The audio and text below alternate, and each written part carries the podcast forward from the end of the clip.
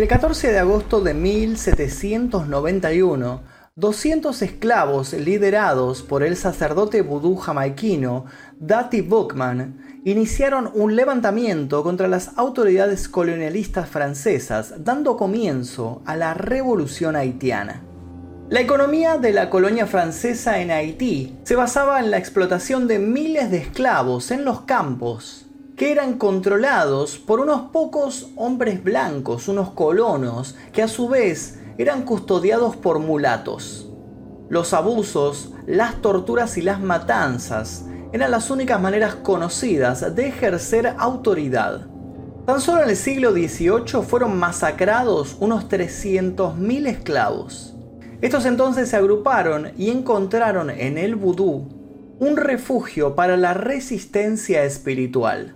Obviamente, al enterarse de esto, las autoridades católicas persiguieron y castigaron a los que participaban de estas reuniones, sembrando el gen de un odio incontrolable. La Revolución Francesa trajo más temor que alivio, se creía que Francia delegaría el poder de estas colonias en los líderes locales, que sin un control directo de la corona francesa, multiplicarían los abusos. Los esclavos entonces comenzaron a utilizar las ceremonias religiosas clandestinas para organizarse y resistir. Allí consideraron que un enfrentamiento directo era un suicidio. Lo mejor era crear caos y crear desconcierto para así poder atacar. La quema de cosecha sería la mejor manera para comenzar esta revolución.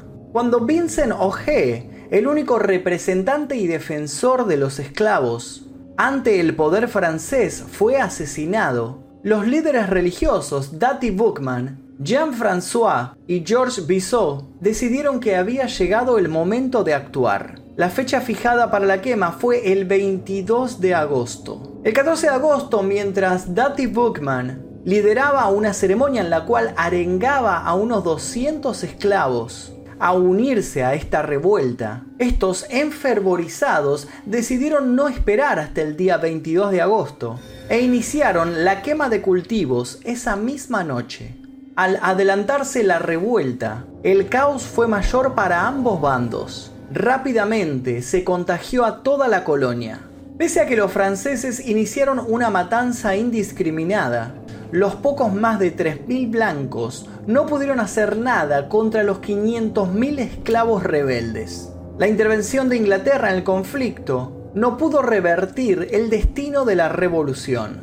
En un último intento, Francia quiso iniciar una campaña del terror para infundir miedo a los insurrectos. En vez de matar a los esclavos que capturaba, los torturaba, los desmembraba, los sumergían en agua hirviendo, se los enterraba dentro de hormigueros y también se los ahorcaba. Esto, lejos de amedrentarlos, les provocó más odio. Pronto surgieron figuras militares que ayudaron a organizarlos como Toussaint Louverture y Jean-Jacques Dessalines. Ambos lideraron la última fase de la toma de la isla. Finalmente, en Año Nuevo del año 1804, se proclamó la independencia de Haití, con Dessalines como gobernador vitalicio, aunque el 8 de octubre se autocoronó emperador con el nombre de Jacobo I. Entre sus primeras medidas destaca la matanza de los criollos blancos, que quedaban en Haití junto a numerosos mulatos. Entre 3.000 y 5.000 personas perdieron la vida y prácticamente apenas quedaron blancos en el país. Las primeras medidas del primer gobierno revolucionario de América Latina comenzaron con la abolición de la esclavitud, una reforma agraria y el apoyo a otros movimientos independentistas del continente. Luego de la independencia, Haití vivió gobiernos débiles y autoritarios, golpes de Estado y también corrupción, lo que llevó a hundir el país en una profunda miseria hasta el día de hoy. Es a este país y al movimiento religioso del vudú que debemos la existencia de los zombies en las películas y en las series. Pero esa es una historia que les voy a contar más adelante. Hasta aquí la historia de la revolución vudú y la independencia de Haití. Espero que les haya gustado. Por favor, dejen sus sugerencias de otras eh, efemérides y historias que quieren escuchar en este canal. Recuerden suscribirse si no lo hicieron, activen notificaciones. Los invito a ver los otros videos que aparecen al final también aquí recomendados.